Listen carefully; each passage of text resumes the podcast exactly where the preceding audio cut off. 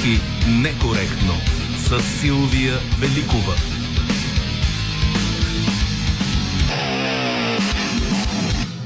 За предаването работим заедно с звукорежисьора Димитър Хаджилиев, редактор е Добрина Карамболова. Връзката ни с вас, социалните мрежи е в ръцете на Ивелина Георгиева. Музиката избира Марина Великова. Точно преди две години напусна един от създателите на политически некоректно. Божан си тръгна набързо и остави огромна празнина. Днес бихме искали да е с нас и затова музиката, която е подготвила Марина, е музиката, която сме сигурни, че Божан ще хареса. Ще чуем първата песен след малко, но преди това искаме да си спомним за него с последния му коментар в съботното издание на предаването. Той от 27 февруари 2021 година, дни преди началото на предизборната кампания за вота на 4 април тогава, след който започна цикъла къси парламенти, кратки служебни правителства, от който все още не сме излезли. Можем само да си представим каква храна щеше да бъде всичко, което се случи за Божан, ако беше с нас. Идва.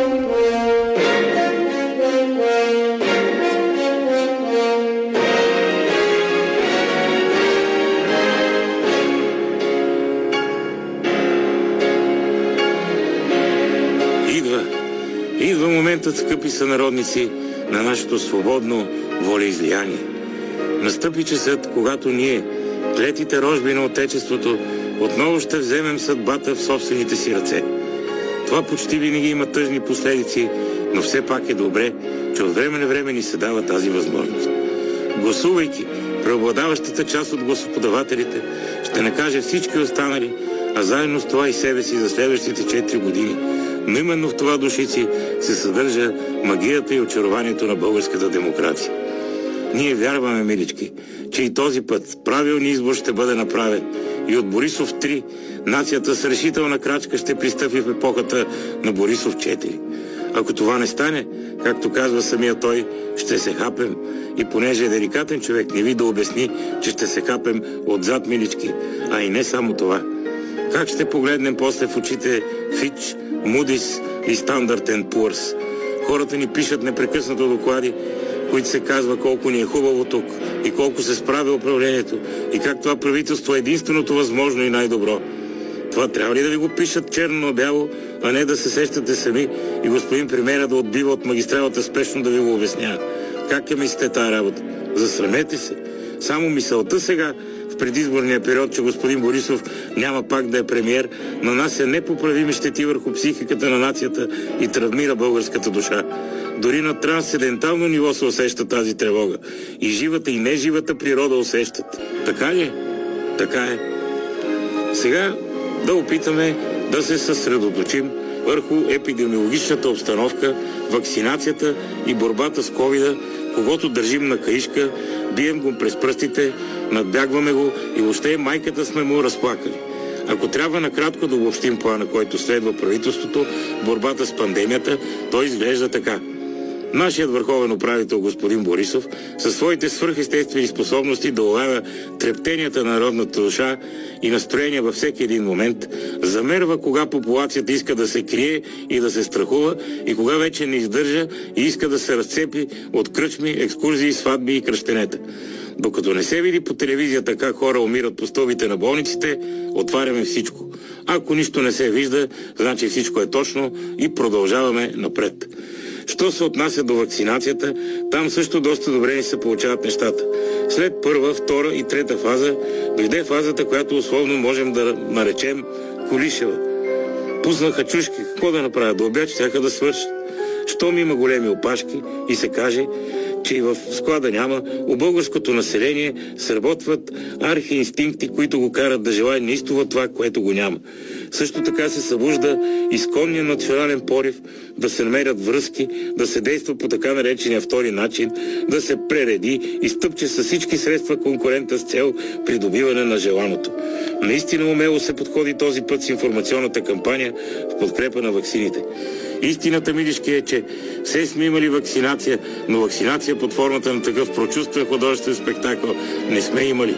Очакваме съвсем скоро правителството да поръча и песен на звездите на българската естрада, посветена на AstraZeneca, в която да се пее «Нямаме нужда от вашата учтивост, имаме нужда от вакцини». Още повече ще се подсили внушението, а ефекта сигурни сме ще е поразяващ. Няма начин те да не се покаят и да изпратят ваксините. Нали? За сега. Най-хубавото те първа ни предстои, скъпи сънародници.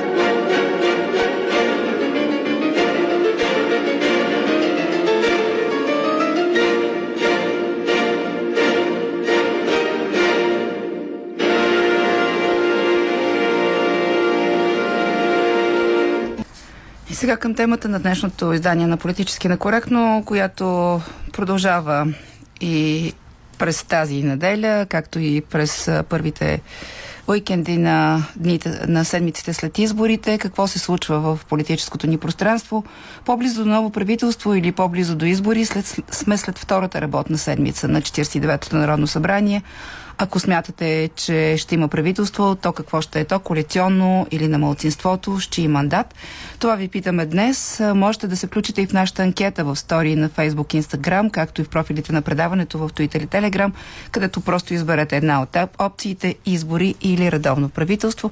Сега рекламите ви очакваме на редакционните ни телефони 0889 202 207 0296 315 65 02 933 743.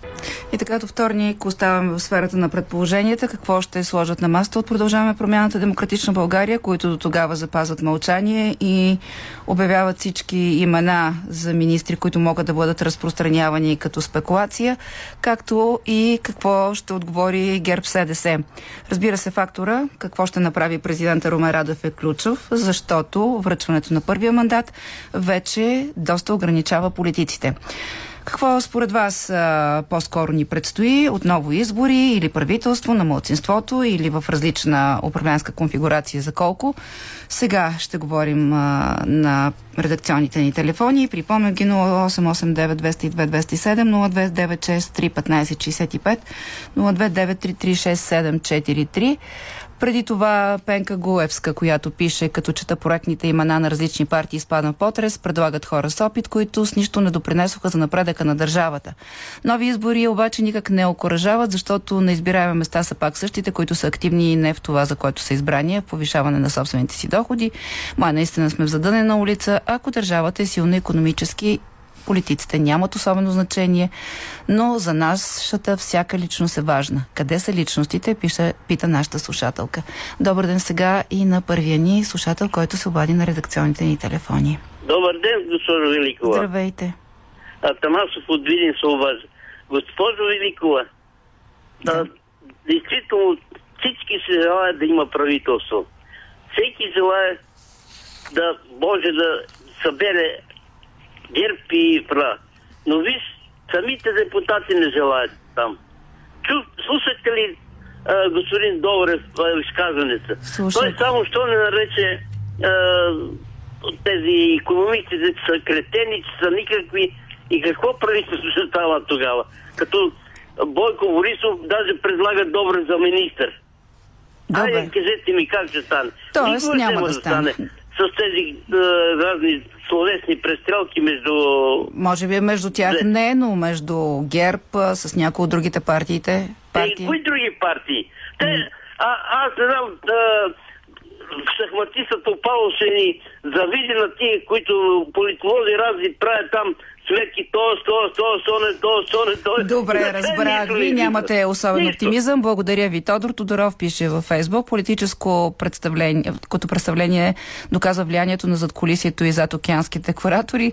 Ако ги нямаше, всичко би приключило бързо и безобидно. Заради натиска сега ще са големи мъки, но най-вероятно пак ще ходим на предсрочни избори.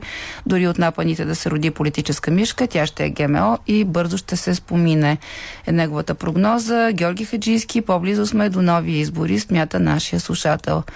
Добър ден, сега отново към телефоните се връщаме. Кой се обажда? Добър ден, обажда се Димитър Великов от град Ямбол. Здравейте. Здравейте.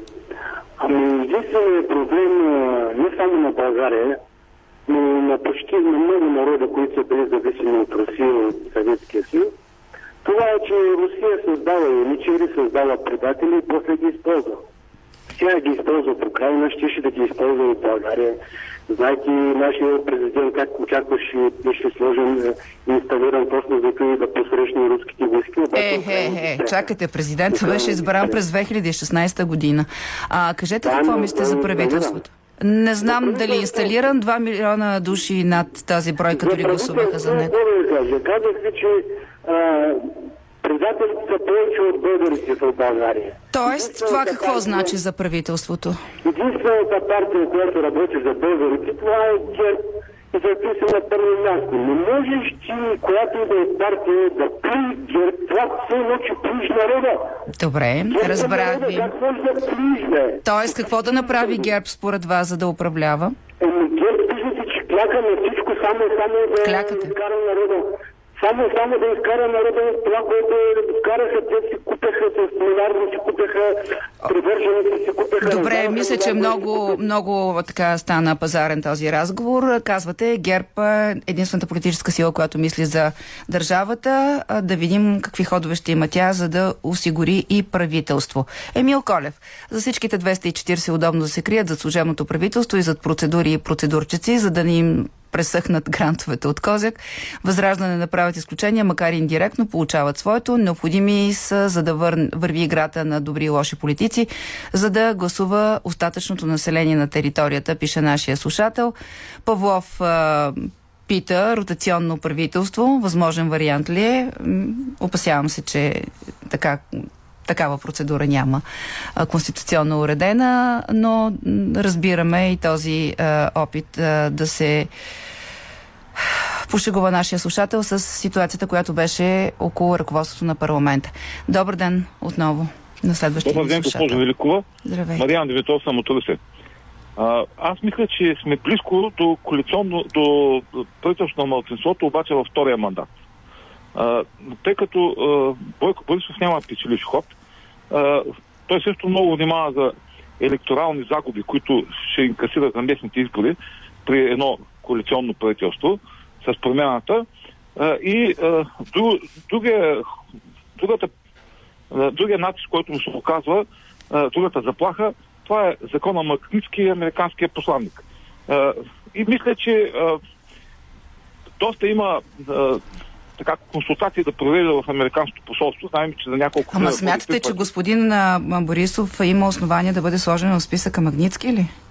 Ами, защо да няма? Това е, не знам, имате ли някакви данни, които смятате, че могат да бъдат? Вижте, виж, това не е закон за престъпление. Това е а, кой е нарушил американския да. интерес. Американския интерес беше нарушен с Балкански поток, а, uh-huh. направен от а, Борисов. Така че никакви проблеми няма да бъде включен в този закон.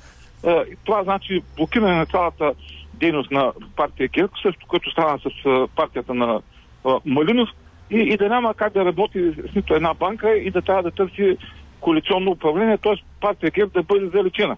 Американското посолство и американските интереси диктуват обаче, че на този етап партия ГЕРБ им трябва и това ли ще минат на този крайен ход? И за какво и... ще бъде използвана партия ГЕРБ, според вас? За защита на американските интереси. Не, не, в... да говорим за правителство, не говорим за американските интереси. Не, не, не, да финансираме войната в Украина. Аз ви, на, днес темата ни е дали ще има правителство. Вие казвате правителство на младсинството с втория мандат, нали така правилно ви разбрах? Какво е ролята на ГЕРБ? Разбрах, че освен ако натиска бъде леко отслабен и оставим правителство след изборите местните, Аха. които също е Добре, благодаря ви.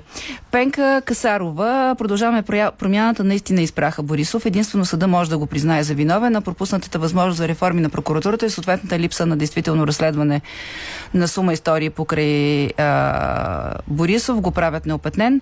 А, сега Магницки за Горанов и трите посещения в Американското посолство позволяват на всеки, всеки да се развихри за изводи малко стил апохения. Но демокрацията изисква да се съобразим и с избора на гражданите, колкото и да ни ни харесва и да продължаваме по някакъв начин Натискат ни, а, ние сме втори, ако трябваше да сме първи, просто не върви и е повод за загуба на нови гласове, което всъщност при тази комбинация никак не е лошо, пише нашата слушателка. И още един коментар под анонса на предаването. А, на Живко Николов може би се задават поредните извънредни избори за вече девалвирана и безсмислена институция, каквато е парламента. Защо безсмислена? Ми защото повече от две години сме президентска република, преди това цели 12 бяхме премиерска република. 240 хайлази получават огромни пари за нищо вършене а, българския парламент, цитира телевизионно изказване, нашия слушател работи като нотариат. 235 послушковци си заработват огромните хонорари и привилегии, както винаги и безропотно гласуват това, което им заповядват очевидно петимата лидери, тъй като за да трябва да докараме бройката до 240. Добър ден, сега казвам на следващия ни слушател. Добър ден, госпожа Велико. Здравейте. Казвам се Димитрова. Ами, въпросът ви а, е важен, но вече е банален. Ами, тя ситуацията е банална, нали? Да, да, Представете да, си на нас колко ни се водят непрекъснато тези разговори, какво ще стане, какво няма да стане, но това е ситуацията, така че... Ами, ще стане това, което каза Козик. Ако каза да скочим, Аха. ще скочим три пъти. А те защо чак сега Козак ще кажа, що не казаха преди предишните избори? Ами не те, напротив, 30 години, те ни казват Еми ето да не става вече две години. Ами... Явно не слушаме Козак, еманципирали сме се. Не точно. По-скоро... По-скоро някакви други сили също се намесват. Мгм. Изобщо играта е много мръсна и кървава.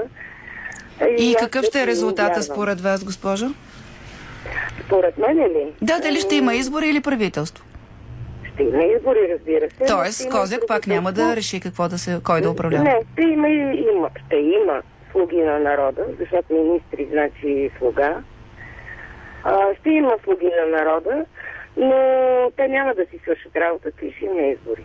А моето мнение. Добре, благодаря ви. Слушателя ни, който се а, с никнейм Тони, казва въпроса е трябва ли два взаимно изключващи си политически субекта да колаборират единствено и само защото това ще е в полза на външнополитическите ни партньори.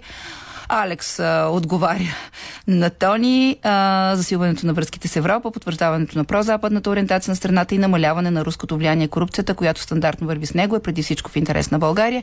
Иначе потенциално партньорство между ГЕРБ и продължаваме промяната Демократична България ще е проблематично, защото ГЕРБ всъщност е модел, срещу който се борят от втората политическа сила, пише в отговор на първия ни слушател, втория. Диалог между Тони и Алекс. Здравейте, казвам сега на следващия ни слушател. Добър ден, госпожо Великова. Здравейте.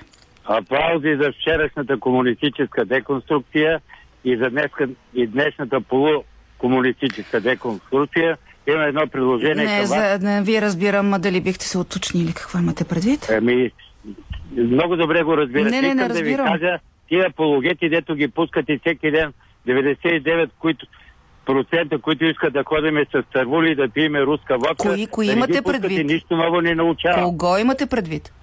Еми всичките, Марян Иванов, другарката Петрова, Господине, а, вижте сега, Бодуров. дайте да се изясним. Ние не пускаме никого, който се обади на телефоните Не, не, ни, има вие терен, както вие сега. знаете Искате ли? Както ме ще ме познаете. Искате ли? Не ви познавам. И ще ме намерите в списък номер 157. Така, кажете какво мислите за кое правителство сте вие, а, вместо да си губите времето с Не, а, не си губя, внушения. казвах ви тия истините ще ви кажа. Намерете списъка на известните българи, които са за правителство за съставяне, ПП и... Вие искате да има правителство и на ще- ПП и ГЕРБ, така ли? Да, и ще ме Добре, видите под номер добре, 157. добре, господине. Разбрах, а, ще има ли такова правителство според вас? Еми, трябва да има. Ще има ли? Аз То трябва гласувам. хубаво казано. Еми няма да има, защото ПП са продължаваме пубертета и, Аха. и какво беше още? Е, защо тогава се подписахте да има пра- правителство между ГЕРБ и продължаваме да, пубертета? защото мислех, че най-накрая след толкова опити за съставяне на правителство, Мгм. ще, ще им дойде Ще се излезе от пубертета. Разбрах ви. Добре, благодаря ви, че се обадихте. Ето, а, още така един аргумент, че няма подбор на слушателите. Всеки, който се обади, може да каже какво мисли, без разбира се да обижда и квалифицира другите. А, слушател отново имаме. Добър ден. Добър ден. Здравейте. Чуваме ли се добре, госпожо Великова? Чудесно се чуваме. А, само не мога да споделя едно нещо. Вие, а, като чуете ГЕРБ, някой да каже добра дума за ГЕРБ и за Бойко Борисов, а, вече от началото на вашето предаване 70% от времето плюете по Бойко Борисов. Кога точно ме И чуха да затова плюя няма по да имаме Бойко никога Борисов? правителство, докато продължавате да плюете по доброто в България. От мен ли зависи Честито да има ви, правителство, а, така ли? Промяната, честити да са ви и всички комунисти Добре. там, които искат да досъсипят Имате ли България. да кажете Приятен нещо ден. и на вас приятен ден? А, не можахме да разберем какво мисли нашия слушател за това какви са перспективите пред държавата. А, но можем да кажем какво мисли Людмила Стоянова, която очаква подобие на един слушател, който преди беше попитал риторично, и правителството да се избира на ротационен принцип. Имаме, може би, още един или двама слушатели до финала на нашия разговор. Здравейте, кой се обажда? Ало? Здравейте. Здравейте! Добър ден, госпожо Великова. Моите уважение към вас. Аз искам да кажа нещо, което никой до сега не съм чула да го казва. Значи, от Берковите се обажда Да. Иванка Петрова съм. А, каква е тая конституция, която не може да разреши да позволи. Няма победител в тези избори. Победител, който има 120 депутати, а, 121 да речем. А, а, просто от всяка партия, която е заслужила да влезе в парламента, пропорционално да се разпределят 5, 4, 3, 2 от всяка партия по един министр, който е най-достойният, най-качественият и да стане едно правителство и да дръпне България напред. Това исках да кажа. Добре, благодаря ви. Интересна идея. Здравейте на последния ни слушател. Здравейте, госпожо Велико. Аз ли съм? Вие сте. Младен Димов от София. Слушаме ви. Ще споделя с вас, че по-добре е да не се състави правителство. Защо? Защото, както предишното беше, те, макар и за отрицателно време, ще направят само зулуми за България.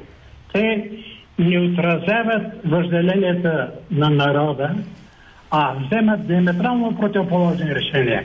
Справка, ре- решението за вдигане на, на ветото прямо Република Северна Македония. Добре, разбирам, че вие смятате, че трябва да има други избори, които да, да доведат в парламента други политици, които да така следват а, повелите на народа. Благодаря ви. Бързо имаме едно мнение от социалните мрежи, което на финала да прочетем. Най-вероятно, казва Златин Младенски, правителство ще има, ГЕРБ ще намерят вариант да подкрепят Продължаваме промяната Демократична България, които обаче няма да свършат нищо смислено отново. И след ес- местните избори на есен продължаваме промяната, ще приключат като партия. Няма как да управляваш само желание да управляваш, самочувствие, че си от най-добрите и знаем как завършва всеки, който под някаква форма управлява или е подкрепен от ГЕРБ. България има нужда от нов политически проект. Продължаваме промяната, излагаха и разочароваха хората, които ги избраха, пише нашия слушател. Можете да продължавате да коментирате тези въпроси в профилите на предаването. Не забравяйте, имаме анкета в Стори, в Facebook, Instagram, както и в Twitter и Telegram с а, възможност за избор на две опции избори или редовно правителство. Резултатите ще коментираме и със събеседника ни след един часа. Тома Биков от ГЕРБ.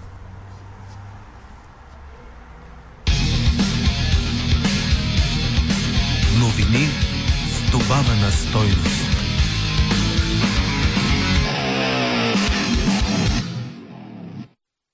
Знаете ли какво ми казаха скъпи съучастници? Страхотна новина. Щяло да има редовно правителство, вече се били разбрали. Омръзнало им да ходят на избори и да спират политически некоректно. Ако не стане така, ако пак не съставят правителство и разпуснат поредния къс парламент, значи и политиците много лъжат дори в частни разговори с честни хора като мен. Аз никога не лъжа, защото ме заболява ахилесовото сухожилие и получавам сътресение на съвестта. Така че правителство ще има за всички от сърце и повече няма да арестуват Бойко Борисов, защото не е удобно, не е колегиално. Веднъж вече го арестуваха нелегално, така той стана българския Мандела по съкратената процедура и спечели изборите. Виждате ли колко бързо стават нещата при нас? Нелсън Мандела се търкаля по затворите на Южна Африка 27 години преди да излезе и да почне да печели избори. А Бойко Борисов изкара една нощ на арестантската пейка и хоп, вече е Нелсън Мандела.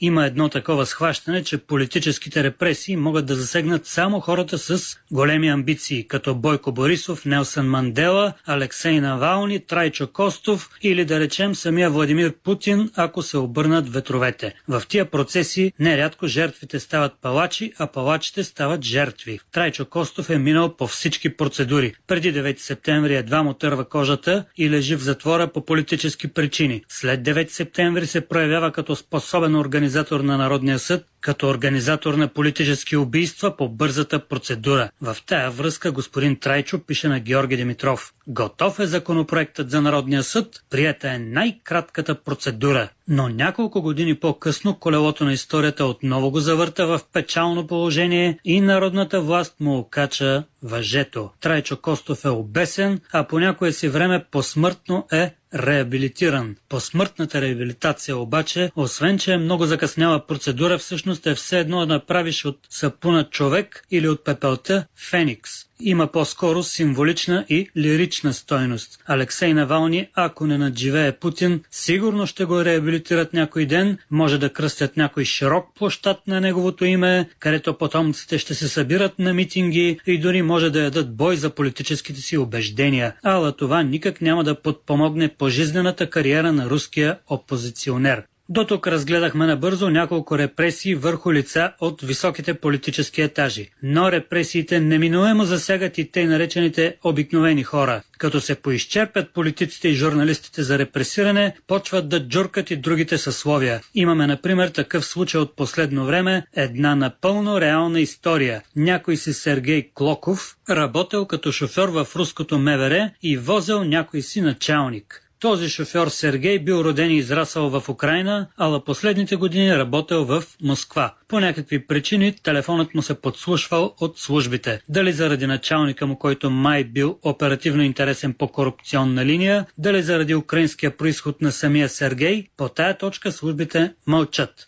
Но в тия подслушани разговори шофьорът Сергей имал неблагоразумието да говори със своя роднина, че войната в Украина е лошо нещо, че режимът в Киев не бил нацистски, че работата не отива на добре, нещо си в този дух. Като чули това нещо службите, зарязали другите оперативни задачи на подслушването, незабавно арестували господин Сергей и го осъдили за публично разпространение на дезинформация за армията. Тъй наречения закон за фейковете. Звучи като пародия, но човекът лежи в затвора не на шега. Хубавото на България е, че при нас репресиите са изрядно карикатурни, като Борисов на арестантската пейка. Ала хора с късометражни политически послания, поне на думи, искат да въведат у нас реални репресии, народен съд, бързо възмездие, камионетки, стадиони с масови екзекуции, нощи на дългите ножове, трудови концентрационни лагери, където процедурите ще са дълги и мъчителни, а не кратки и смехотворни. Аз лично от тия две альтернативи избирам пародийната. По-добре да живеем в карикатурна държава, отколкото да се обединяваме с фашистки методи и процедури. Страна като една карикатура, а по-сериозна, айде няма нужда, че мен ме плаши тая процедура, която към репресии подбужда. Новини с добавена стойност.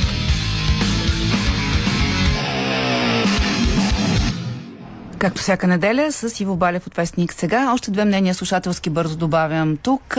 Мария Карайванова. Един ход има в този шах. Промяна на избирателната система с изключване на миноритарното гласуване.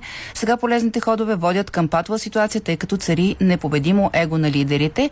И Мартин Василев. Целта на Борисов е да направи коалиция с Продължаваме промяната и по този начин да ги заличи от политическата сцена.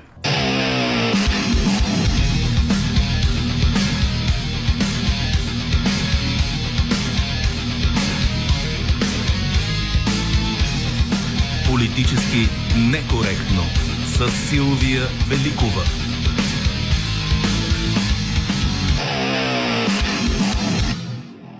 Студиото, както вече ви казах, е Тома Биков от ГЕРБ. Между другото, господин Биков, преди а, да започнем разговора с вас, слушателите ме опрекнаха, че много критикувам ГЕРБ.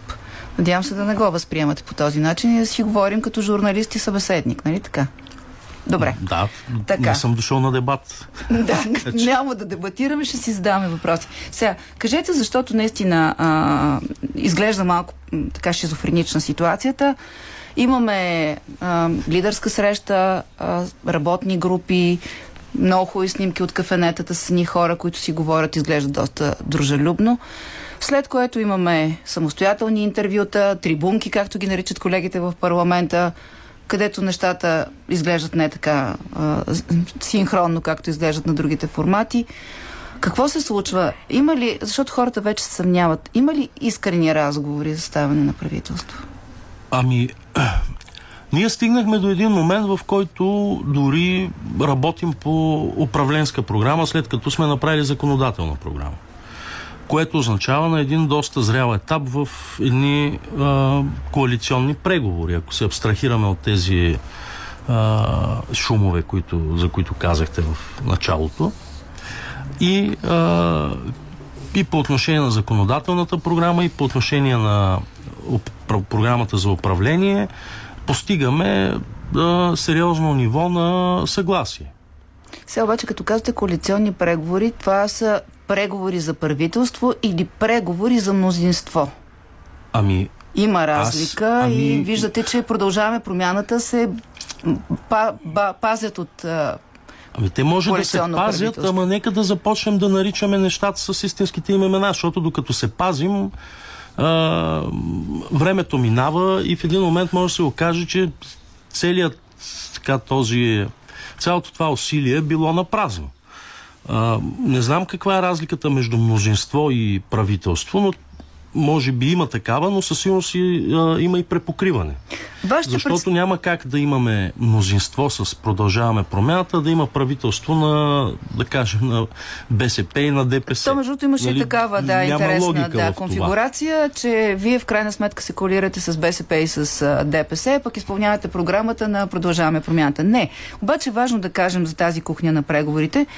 А, доколко това са едни самостоятелни преговори, които вървят между лицата, които сте излъчили, доколко това, което се комуникира там, после се обсъжда с парламентарните групи и с структурите на вашата партия конкретно. Ами поне в, при нас то се обсъжда. Тоест, то какво е обсъжда впечатлението на вашите голяма хора, че- част от колегите от, участваме и аз включително в различните секторни преговори. И какво е впечатлението ви? Сериозно ли, искрено ли се водят тези разговори? Ами, Защото, вижте, Когато сега... се водят, се водят искрено. Когато някой излезе по телевизията и започне да а, говори как е, как, а, например, а, хора, които по някакъв начин са свързани с ГЕРБ, нямат право да бъдат част от изпълнителната власт, а, това не просто не прави добро впечатление, а спира целият процес. Тоест на затворените формати а, работите добре, а, но след това, Да. когато из... се появят коментарите кой какви компромиси прави, изведнъж излизат не. И затова исках и да ви попитам. Лена Бориславова, сигурно сте прочел поста и в а, Фейсбук. Какъв може да е проблема с министри, които разбират от бюджета и които могат да вкарат България в Шенген и в еврозоната, което означава всеки бизнес да отиде да обърне левчетата в банките си извън банките в евро. На всичко отгоре не излизат в болничен, не ходят в отпуск. Ужас. Доверие няма, не може и да има. Затова трябват нови механизми за конструиране на редовно правителство. Въпросът е на кого му се ходи на избори. Сега аз разбирам, че тя не е тук, ние не знаем какво прави в момента, продължаваме в и демократична България, но този пост сякаш връща нещата в изходна позиция. Ами аз не знам а, кого има предвид от министри, които разбират от бюджет. Е тези, които вие не харесвате. Василев и... Е, ако твърди, Петков. че господин Василев разбира от бюджет, то значи сме на радикално противоположни позиции. Господин Василев е виновника директно за тази ситуация, в която сме в момента и за не влизането на България в еврозоната. Директно е виновен той. Защото, ако си спомняте, 2020 година България влезе в чакалната на еврозоната Спомням с оговорката. С оговорката да влезе в еврозоната до година януари месец. Ако продължи да прави също, което правиш, да поддържа нисък бюджетен дефицит, да а, има сравнително ниска инфлация, да кажем, че инфлацията имаше и в цяла Европа, но ако тя беше поне средната за Европа, а не една от най-високите, и така нататък по Да, всички това критерии. е теза, която вие сте защитавали, но все пак... Това нещо беше унищожено от господин Василев като а, финансов министр в служебното правителство на Стефан Янев, първо, и след това като редовен министр в правителство на Кирил Петков. Неговата политика а, практически отмени един а, обществен консенсус от 97 година насам и той между другото аз много добре помня как дойде с тези думи. Каза това, което се е правило от 97 година насам беше грешка. Добре, това каза Асен това, Василев. Той, така че той според вас, той а- трябва ли да е финансов министр или не трябва? Защото пакето днес Росен Желязков казва, нямам нищо против Василев да е министър на финансите, за да участва а, в поправенето на това, перефразирам, което всъщност е направил. Имаше и такова изказване и на Борисов, да участват, за да поправим щупената държава. Войт, сега, вашето мнение, предполагам, че е лично. Да. Но, така, трябва ли да участва или не трябва Моето да участва лично във властта? мнение е, че не трябва да участва в а, правителството господин Василев. Това не означава, че политически фигури от едната и от другата партия, изобщо варианта с коалиционно правителство, което е паритетно между двете формации, а, е възможност, която трябва да се изключи. Но така както а, се предлага с а, това, което чухме, това, което а, някой наричат спекулация, но господин Денков потвърди в а, BTV. Е, той казва, че ги харесва. То е ясно, че ги харесва. Те знаете, че бяха тримата, които Майка. на практика са в основата на този проект. Сега, харесва ги, не ги харесват. Като експерти. Ако, ако това беше спекулация, те можеха Да опровергаят да по-енергично, опровергават и да кажат нищо такова няма, нищо, никакво Добре решение де, не е взето. добре Но де. А, истината е, че те много искат да бъдат министри. Така, и това се другото, вижда и се усеща хубаво, че го и е казвате, в и се твърди. центъра на цялото упражнение, което се прави в момента, за съжаление. Защото не би трябвало това да е центъра на тези разговори. И се твърди, че от самото начало след изборите те имат някаква комуникация с хора от вас или с хора, които някога са били свързани с ГЕРБ, именно в тази посока. Ама ние цяла управленска програма сме направили. Не знам каква Ама- комуникация има. Не, не, Те- за това да са министри, оставете програмата. Ама те имаха... Ами, как да оставят? Те прав текст на Те тези бяха- разговори поставили те ли са въпроса да са министри? 8 месеца имаха редовно правителство, без да направят изобщо управленска програма. Сега, без да имаме правителство, имаме вече управленска и законодателна програма. Така. А, естествено, че сме в контакт. Въпросът е те дали са заявили в прав текст, че искат непременно да са министри. Това ви питам. Тъй като дори Борисов каза, че ако програмата е готина, няма проблем Кирил Петков да е министър. Ами, заявяват го през подобни а, пускания на някакви информации, които след това а, започват да така обиколно да потвърждават къде обиколно, къде директно.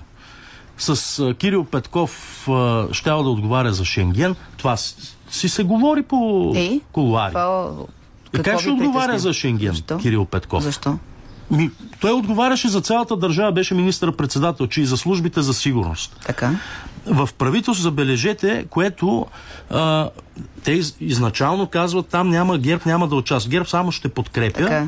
А Кирил Петков ще е единия вице-премьер, който ще отговаря и за службите, защото ще отговаря за Шенген. А пък другия ще е Асен Василев, който да отговаря за бюджета. Ама те не казват. Това беше спуснат контролиран навсякъде списък. казват, че ГЕРБ няма да участва в това. Така, за, за участието на ГЕРБ ясно, но за Ами имената... няма да стане, да ето да им го кажа.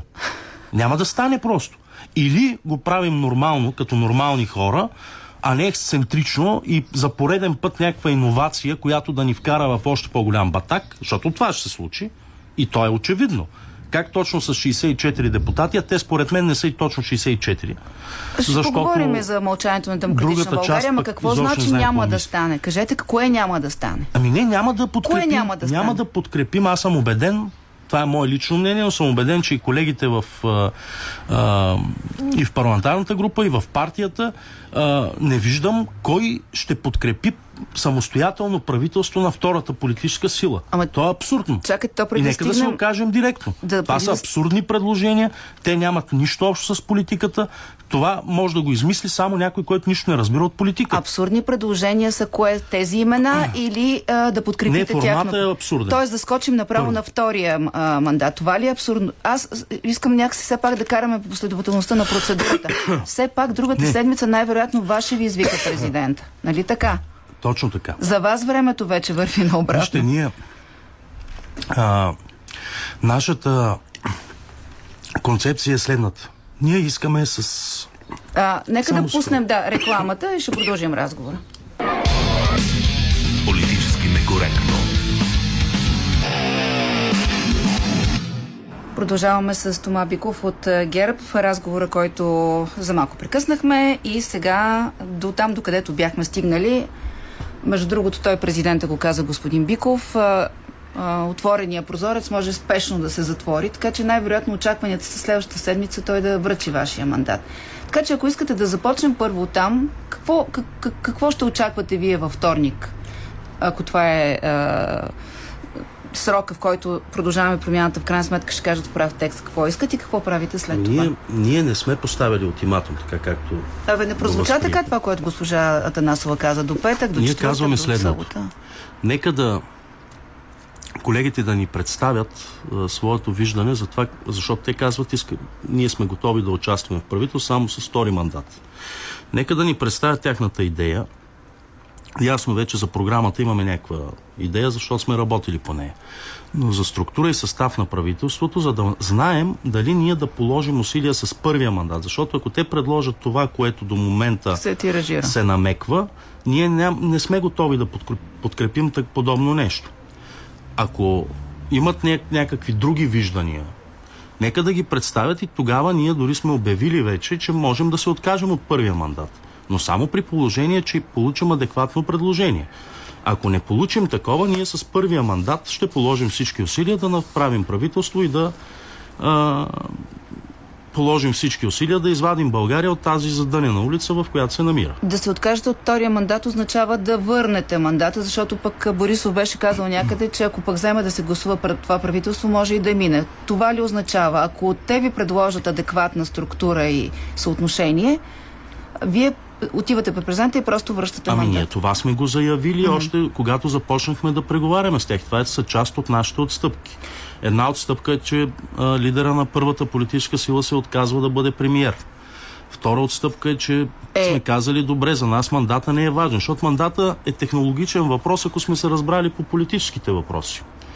А, за нас той не е някакъв фетиш, както очевидно е за колегите. Но а, от тук нататък въпросът е те какво предлагат. И ние до момента не сме чули вече по конкретиката, извън добрите намерения, ще вкараме България в еврозоната. Сега това не е програма, това е някакво намерение. Ние също имаме подобно намерение. Но това не може да се, да се случи с а, а, някакво абстрактно мислене и, без, и да избягваме непрестанно конкретните въпроси. И ето аз ви казвам, моето лично мнение че е невъзможно да има правителство между ГЕРБ и Демократична България и продължаваме промяната, ако то не е в едно паритетно съотношение, в което са включени всички и което гарантира а, устойчивостта на едно мнозинство.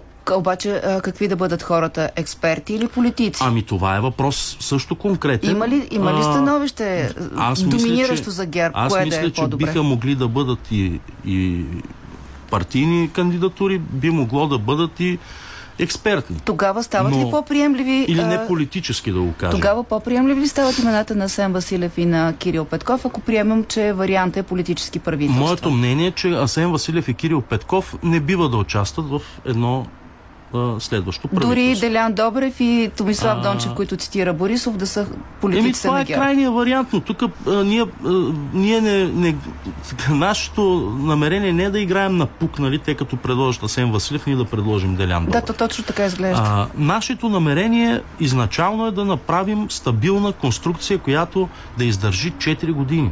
Защото това е начина да се преодолее политическата криза. Не правим това, защото а, обичаме, продължаваме промяната. Напротив. Даже аз мятам, че ние по отношение на бюджета с тях ще имаме проблеми. Истината е, че аз а, лично разчитам много повече на демократична България в това отношение, защото те имат по-разумно виждане и ние в края на миналата година, заедно с Демократична България и с продължа и с а, Движението за права и свободи успяхме да удържим а, ентусиазма на Асен Василев да направи още един бюджет. Добре, и дайте слава Богу го спряхме, иначе да сега щеше поговорим. вероятно дефицита да е 8%. за демократична България, защото така или иначе от вчера се завърти един, едно име, което разбира се медиен анализатор лансира, Христо Иванов, кандидат за министър-председател. Не усетихте ли вие, че нещо се случва в тая коалиция и да се възползвате от това, за да ги разделите? Защото аз изпомням един разговор с вас, а, когато се чу, че те ще се явяват заедно на изборите, когато поспорихме с вас, защото вие казах, казахте, ето сега продължаваме промяната, ще ги из- изедат. Аз ви попитах, пък вие СДС изядохте ги ли? Такъв беше горе-долу разговора. Сега, а, очевидно, Демократична България стои на страна. Почти не чуваме техните лидери да ни кажат, че не ги чуваме. Вие пък с тях комуникирате ли? Защото казахте, че в работни групи си говорите. Усещате ли какво Ами, е тяхната нагласа? Аз лично не, трудно мога да усетя каква е нагласата им. Това, което е очевидно е, че мълчат. Така и, е. и е много силен знак. И това, между другото, е знак. За какво? Ами за това още един аргумент, че не може да има самостоятелно правителство на а, Продължаваме промяната. Първо, аз не съм чул, освен господин Атанасов, чието име се завъртя и той и до момента не е опровергал тази информация.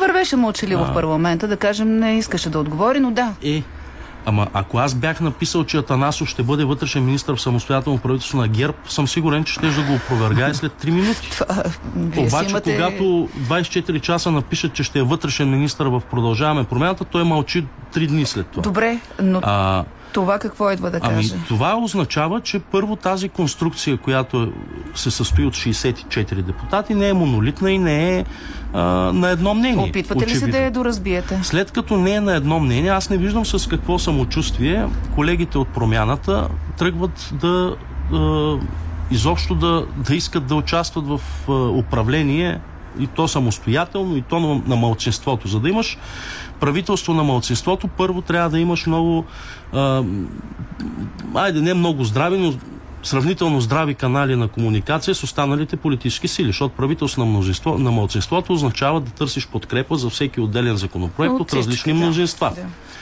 Второ, трябва да имаш монолитна парламентарна група, която да е склонна понякога да а, взима и непопулярни решения от гледна точка на партийните си интереси. И на трето място трябва да имаш и хора, които да осъществяват тези политики. Това въжи и които... за вас, ако Ами, вземете първия мандат. Нямат... Ами, ние имаме, ние имаме комуникация в момента с всички политически сили. Е, как имате? Борисов казва, че нямате и се сърди на продължаваме промяната, че си говори с ДПС. Сега последно имате Ние или нямате? с продължаваме промяната, може би сме единствената формация в парламента, която изобщо общува. Ами ето, разминаваме. Дори и с тях.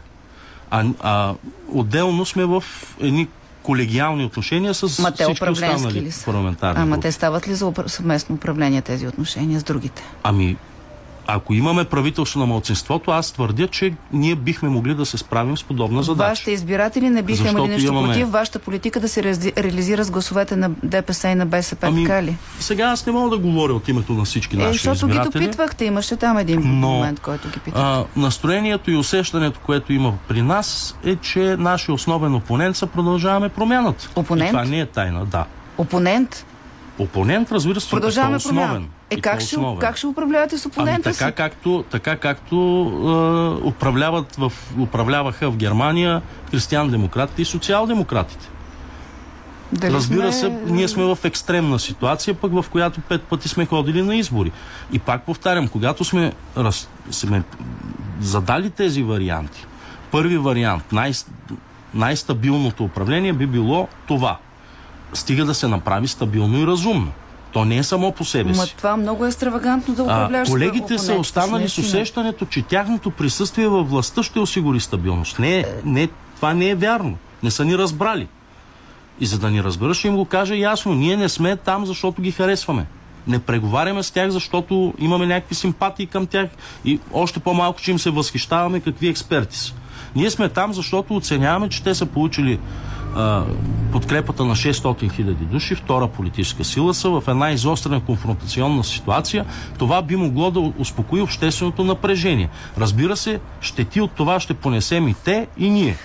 Ние също носим щети. Имайте преди, че при нас а, и това, което колегата Делян Добрев а, казва, то, то е мнение, според мен, на една много сериозна част от нашите членове и симпатизанти. Какво, че Той не, не не, говори- иска да, да, ами че не всичко, иска да което правите той казва. И, и а, аз в 80% от нещата, които той говори, също се солидаризирам, а с другите 20 не се солидаризирам от а, С куртуазия. кои другите 20? Ми, на, как с- да кажем, така ги разпределям. Ама с кои не се солидаризират? от Ще ми стане интересно. С кое не се солидаризират? А, това малко, да. Еми, да Всъщност кажем, 100% се солидаризирате, ама ви да. казвате, че с 20 не. Добре, За да разбрах. бъда малко по... Тоест, вашите избиратели не искат с продължаваме промяната, вие ги наричате се, опоненти. Добре. те казват- С кого искат вашите те- избиратели? С кого искат вашите избиратели? Нашите избиратели първо са гласували за нас. Ако ние бяхме втора Е. политическа сила, вероятно ние щяхме пък да им кажем на нашите избиратели, не сме достатъчно за да, да участваме в управлението или пък да И участваме трябва да по начин, по компромиси. който Добре, но искаме. сега, слава Богу, не ви се Сега сме Те кого искат вашите избиратели? И нашите избиратели очакват ние да бъдем а, в Гъвкави. управлението. Нали? То е толкова Независимо от логично. цената. Толкова- Независимо от тяхното, То не е до цената. тяхното харесване. То е въпрос така на отговорност. Не, не, имам предвид независимо от това, че те не харесват тези, с които преговаряте. Те Това ли? харесват. Не, иначе, според мен, най-популярната теза е да правим правителство на мълчинството. Но друг е въпросът дали това е най-стабилната Добре. формула и така нататък. Но ще го направите ли, ако а, формулата, която ви предложат от ППДБ, не е вашата формула? Ще, тръгнете, ще внесете ли кабинет? По-скоро политически или по-скоро експертен ще, Ще бъде той, кабинет, който, да, който иска да го подкрепи. Да, Да. така ще направим. Включително ще включим в една управленска програма и а, темите, по които сме постигнали съгласие с продължаваме промяната. Тоест, да, очаквате А, да ги подкрепят, когато така са... че да. в това Добре. нямаме никакво... Кой е по-печелившия според вас вариант за проект? Габровски или Борисов? В какъв смисъл? А, кой да бъде кандидат Буквално. за министър-председател? Точно така. То от това ще Ами изглежда той и как господин ще... Борисов а, обяви, че няма да бъде кандидат Е, за премиер. Сега той казва, че и Меси, А, нали, така че... Аз твърдя, че ние имаме поне 4 варианта Кои с персонален състав на, на Министерски Имате съвет. ли наистина на хартия написани варианти 4? Защото като искате от продължаваме промяната, би трябвало и вие да можете да Ма то представите при нас такива. какво да представим? Ние ако получим мандата, ние ще отидем с кандидат за министър-председател. Ясно, въпросът е, имате и той, ли имена? Разбира се, в рамките на една седмица. Разбира се, че имаме имена. Имаме и за партийно правителство, и за непартийно Какво е правителство. по-добро за вас? За ами да моето лично мнение е, че ако се стигне до този вариант с а, правителство на младсенството, за мен а, по-логичното е да, то да бъде а, по-скоро партийно. Сега, разбира се, не се изключват и безпартийни фигури, които могат да присъстват с него, но в него да има и една партийна тежест, която да а, която все пак да понася и политическата А отговорност. тя, тази а, партийна Но тежест разбира се, да това е мое лично мнение и не знам доколко този вариант, пак казвам, изобщо като правителство на младсинството в тази ситуация а, ще бъде оптимален. А в тези малко дни, които по принцип ще имате след връчването на първия мандат, ще има ли възможност да се обсъдят възможните хипотези, включително и през вашите структури? Защото виждате, всеки си се допитва до структурите си. Сигурно и вие така трябва да правите. Разбира се, и не само ние имаме органи, които ще вземат решение.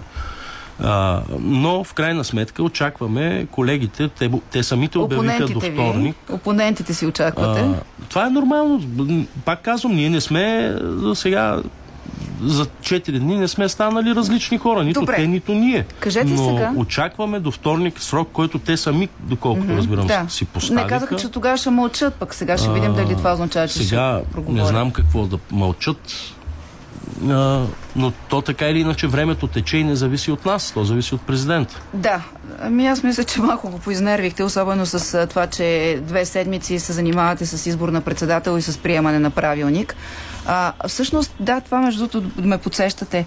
А, важно ли е какво, какъв, какъв управленски вариант ще се тръгне, за това по какъв начин ще се разпределят комисиите? Защото ако примерно ще управлявате, имаше та- такава теза. Те министри, вие комисии, това Ма съвместен комисии? контрол. Това е ли? абсурдна теза отново. Ние ще ги контролираме през парламента, ма ние през парламента, депутатите и най-вече опозицията контролира правителството. Това Тоест не е няма някакъв, такъв вариант. Техни министри, ваши председатели на Аз не комисиите. го приемам като някакъв огромен жест, че ще ми дадат възможност да задавам а, парламентарни на питания културата. на министъра на културата, например. Нали, Аз ще го правя и без те да ми разрешат. Те, основното, което, основният проблем с тях, който виждаме, че те се самовъзприемат като някаква номенклатура, която изначално, още когато се е родила, на нея властта и се полага по право. Аз искам да им кажа, че те живеят в демократична държава. Властта не им се полага по право, те трябва да се преборят за нея. И въпросът за властта в България изобщо не стои, защото той е решен с Конституцията. Властта принадлежи на този, който е, успее да направи правителство, а не на този, който се самоусеща като някаква е, а, каста в обществото, която заслужава да, да бъде министър. Добре, не може през... Не казвам, Съжалявам. Не смятате, Може че... би техните детски иллюзии а, ще бъдат разрушени с тия мои думи, но съжалявам. Ма те така едва ли, нещата. ако имате предвид продължаване промяната, някой в детството Основно ще допускали, че ще бъдат имам. в парламента. Знаете как Ама се сега не, тази партия? изобщо не допускат изобщо- варианта да не бъдат в парламента. Което е проблем. Е, те ще бъдат. А, Въпросът е в а, какво състояние и каква, с каква стежа ще бъдат в парламента. Добре, а, без да знаем и двамата с вас какво точно ще се случи, сряда, на вторник, сряда и какво те ще съобщят, а, казвате, че от а, това, което ще предложат като състав на правителството, или там някакви съотношения, ще зависи какво ще е действието на а, вашата политическа сила. Сега, тези имена, плюс ваши имена, вариант ли са? Ваши партийни номера, А. оле, да заваля дъжд. Аз а, повтарям, че трябва да, за да говорим за принципи, защото всичко друго било, би било хипотези и спекулации, трябва да бъде реципрочно. Не, не, Ако те е не дали могат да живеят без това Асен да Василев като министри, министър, ще ги преглътнете. ние тогава ще трябва да измислим хора, които да са в а, състояние да наложат контрол върху Асен Василев, също като министри. ги озаптяват ли? И те трябва да бъдат няколко души, защото Асен Василев не може да бъде контролиран само от един човек. Тоест, как, така ще стане този хора, контрол? които, които да му попречат да фалира държавата. Това е сериозна задача. Второ, аз мисля, че господин Василев не може да бъде министър на финансите. Може да бъде на регионалното развитие. Защо? Защото има идеи да строим мостове и теснолинейка между Стара Загора и Казанлък. А И финансовия да бъде от да ГЕРБ, направи. така ли? Ами, финансовият министр, според мен, трябва да бъде или от ГЕРБ, или трябва да бъде а, безспорен а, специалист по финанси, Кирил а не маркетолог. Кирил Ананиев. Ми, сега няма да кажа имена, защото не ми е работа аз да определям кой е финансов министр, но казвам нещо съвсем очевидно. В една сложна бюджетна ситуация, на разклатени публични финанси, на нас ни трябва човек, който разбира от бюджети и от финанси. Добре, т.е. Кирил Петков да е на регионалното... а. Асен Василев на регионалното, Кирил Петков на какво му не, моля подхожда? ви, д- д- в кръга на шегата го Също казвам. в кръга на шегата ви питам пък бих И на туризма. на туризма. А, ако, Ако да бъде толкова искат да са министри. министър-председателя, сигурно ще е важно Ако кой трябва да да, бъде. говорим сериозно, Сериозно министър-председателя, според мен, трябва да бъде равно отдалечена политическа фигура. Това, което чух, между другото и пръв го каза господин генерал Атанасов, за правителство тип Димитър Попов, което господин Костов му бил Да. казал, но господин Атанасов не беше разбрал какво точно означава правителство тип Димитър Попов, защото Димитър Попов е това. Имаше от всички партии А, хора. От всички партии, партийни фигури, включително Виктор Вълков, който тогава беше Да. лидер на БЗНС, включително Иван Костов самия, Пушкаров, хора от СДС и хора от БСП. Вице-премиери, които а, отговаряха за ресорите, за които пък отговарят техните министри а, от партиите и министър-председател, който е сравнително безспорна или приемлива фигура в а, между партии. Тоест 91 Аз мисля, че година ли сме се е- върнали, господин Биков? Ами, в она, ако трябва да се върнем към 91 година, имайте предвид, че тогава политическата ситуация е далеч по-изострена от сегашната. Да, да, Това е в момент това са 30 на революционна ситуация, два месеца след запалването на партийния дом, след Да. свалянето на Луканов с протести. А, и, и само вижте какъв е резултата след това. СДС успява да спечели С малко, но завинаги. с малко, но завинаги парламентарните малко, избори, да. което означава и то между другото с малко, защото се разцепва. Иначе ако не се беше разцепило, може Но би после ще е повече да Видоновата зима спечели. и куп други интересни неща, да не се връщаме е към заради тях. това да. правителство. Да. Кажете, а, вие виждате ли тако, такава персона в България, която да е равно отдалечена? Защото това... Разбира се, че а, зависи как, а, как приемаме персоните като равно отдалечени. Разбира се, че за всеки може да се каже, че в а, живота си е взаимодействал с един или с друг. А, нашия стремеж, включително и по отношение на професор Габровски, когато го номинирахме за министър-председател, беше този. Сега аз не знам защо се настървиха пък а, пак колегите от продължаване промяната, кукла на конци и така нататък. Е, то си беше а... ваше правителство, така че те си се държали като свалени от вас а, представители, нали? Така вие ги свалихте от вас. Да, но това беше една възможност, която, която можеше Ама, да се осъществи. Той прилича ли ви сега на такава фигура? И тогава, която... за съжаление, Демократична България пак мълчаха. И аз с това мълчание, а, тяхното, то е многозначително, но според мен в крайна сметка и те трябва да кажат какво мислят, защото са част от този процес. Това лансиране на името на Христо кажат... Иванов да влезе в изпълнителната власт, как ви се струва? Е, искрено ли е или това, не е искрено? А, сегашното лансиране? Да. Включително и Делян Добрев си спомни как, ако е получил третия мандат Демократична България Има, в миналия той Борисов парламент. го каза пръв. Ясно, ясно. Той го каза Искрено ли е или просто път. искате да биете още Не, предишния път Христо Иванов коалиция. и Демократична България бяха отделна формация, не така бяха е, в една така. група и те бяха възможност да бъдат някакъв посредник между... Сега в тази позиция не са вече възможности. В тази позиция, разбира се, им е по-трудно и предполагам, че и за това са по-пасивни, но в крайна сметка те като част от политическия процес, според мен също трябва да кажат какво мислят, например, за формата на това правителство. Какво трябва да бъде, защото Христо Иванов направи няколко заявки и то преди изборите, включително за конституционно мнозинство. Така е а, и за провеждане на конституционна реформа, което изисква пък още по-голям кръг от разговори с други политически формации, защото не стигат само тези двете. Но а, аз очаквам те да дадат някакъв а, импулс на разума в а, тяхната коалиция. Който какво да накара продължаваме да, промяната да направи? Да, да разбере, че е втора продължаваме промяната сила в някакви а, в действителността. Да, че са втора политическа сила, разбира се, с малко зад първата, и това не бива да им се и не бива да бъдат подценявани поради тази причина, но а, това, че не може да направиш, че мнозинството в парламента, например, има значение. Има значение дали имаш мнозинство или нямаш мнозинство. Нещо, което те не бяха в състояние да разберат дори когато управляваха. И заради това и паднаха от власт. Добре, имаме две минути до края на разговора. Да се опитаме така да, да обобщим как, как изглеждат нещата към днешна дата, защото то, ако човек тръгне да проследява всички публични изяви през последните две седмици, наистина ще се обърка.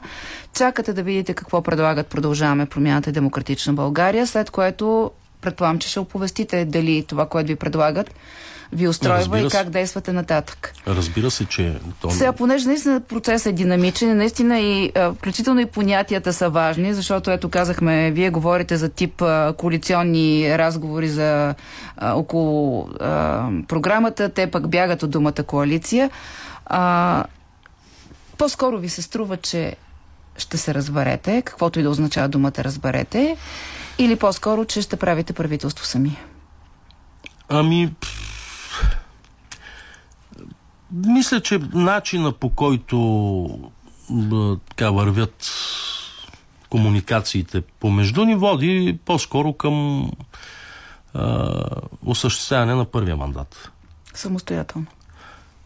Дай Боже да, пак казвам, да, ако, ако демократична България продължат да мълчат и ние а, се занимаваме, единственото, което, единственият глас от демократична България продължи да бъде Атанас Атанасов, то ние ще започнем да приемаме, че това е официалната позиция на демократична България. Ако кажат нещо друго, Ако смятате, тяхното че отношение да към нас е отношението на Атанас Атанасов, аз не знам какво да, да направим.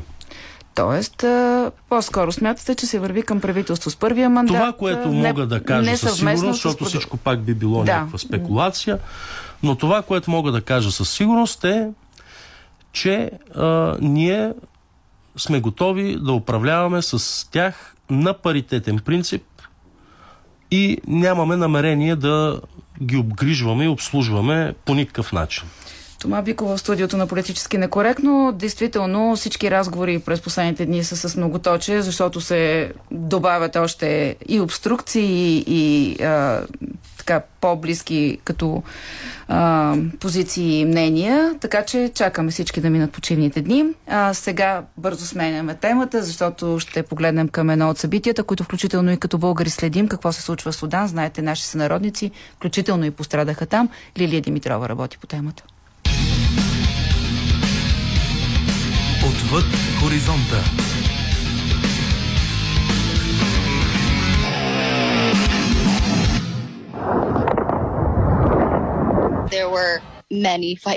Има много изтребители и непрекъснато се чува стрелба от артилерия. Като слушам, не ми се струва сраженията да отихнат. Напротив, ужесточават се.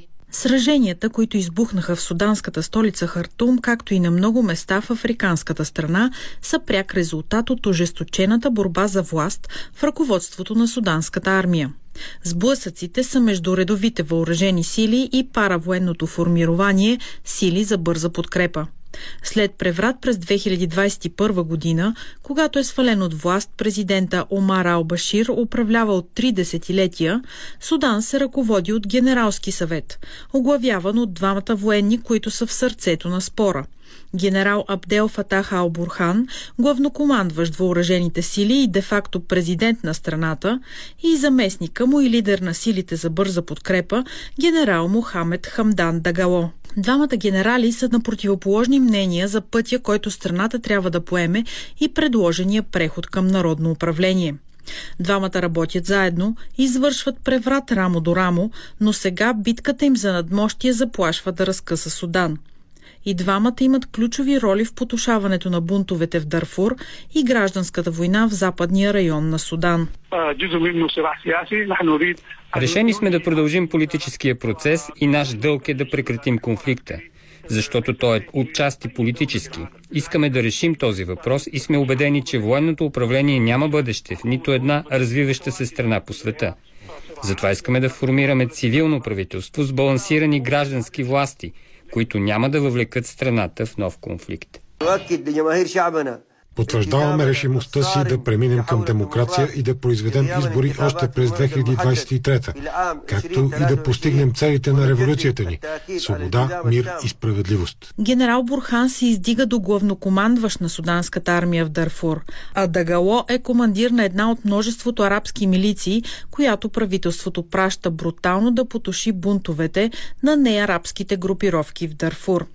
Именно заради изключително жестокото и кърваво потушаване на бунтовете, Дарфур е окачествено то не като първия геноцид на 21 век.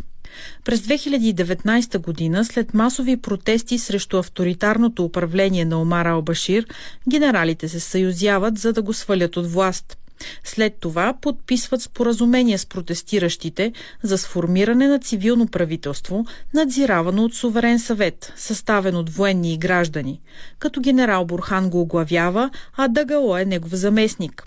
Споразумението просъществува две години, след което генерал Бурхан започва да прави опити да узурпира цялата власт – а стъпката, която прелива чашата, е искането му силите на Дагало да бъдат включени в редовната армия. Наясно сме, че една страна с две армии ще е сполити от честа, която имаме в момента. Затова настояваме силите за бърза подкрепа да бъдат включени в споразумението ни. Генерал Дагало твърди, че правителството на Бурхан са радикални ислямисти, докато той и силите за бърза подкрепа се борят за народа на Судан и искат да осигурят демократичен напредък на страната. Според мнозина, посланието му не е убедително, предвид тъмното му минало на наемник, изпращан да върши мръсната работа на управляващите. Нямам проблем с армията. Искаме само Бурхан и шайката му да се предадат. Нямаме никакъв друг проблем. Суданската политика винаги е била доминирана от елит от етнически групи в Хартум и около река Нил. Дагало обаче е от Дарфур и судански елит често го възприема като провинциалист и смята него и войниците му за селяци. През последните две години обаче Дагало се опитва да се утвърди като национална фигура и дори като представител на маргиналните общности – Говори често за нуждата от демокрация, въпреки че в миналото силите му са потушавали брутално гражданските протести. Аз съм обикновен бедуин, израснал в покрайнините на Судан и не съм получил нищо от тази страна, освен насилие. Макар конфликта да изглежда концентриран около ключови съоръжения, много от битките се водят в населени райони, а цивилните стават косвени жертви – не е ясно къде точно са базите на силите за бърза подкрепа, но повечето им бойци са се разположили в гъсто населени райони. Суданската армия нанася въздушни удари по столицата с 6 милиона души население. Инфраструктурата е силно засегната. Няма вода и ток. Жители на Хартум споделят, че са принудени да пият вода от река Нил. Ще се разрази друга криза, която не сме си представили и не знаем как да овладеем. Международната общност пропусна златна възможност, когато евакуираше чуждестранните граждани, за да докара провизии. Сега нямаме никаква сигурност, както физическа, така и продоволствена. Редица държави успяха да евакуират гражданите си от Судан с рисковани операции по суша, въздух и вода. Целта на подобни операции е да се действа бързо и изненадващо за връждуващите сили, но с предварително договаряне с съюзниците, обясни швейцарския посланник. Евакуацията беше доста трудно начинание, защото сраженията не спират.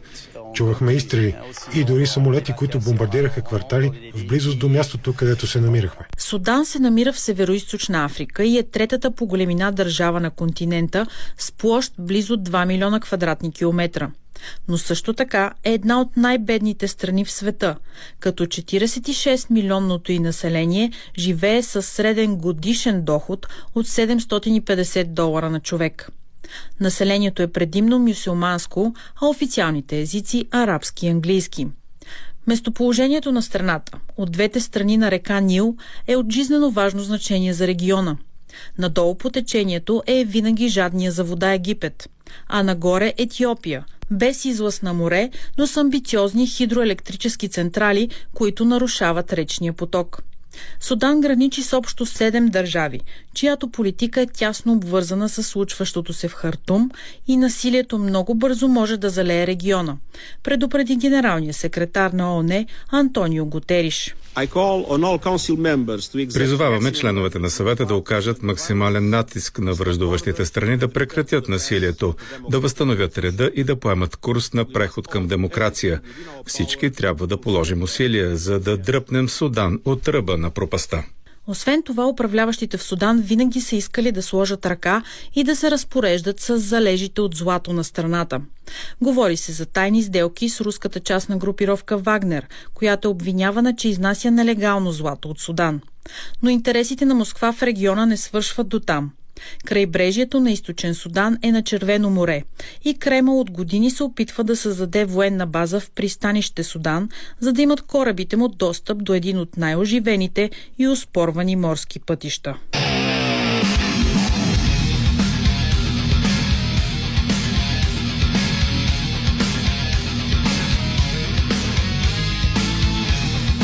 Политически некоректно с Силвия Великова.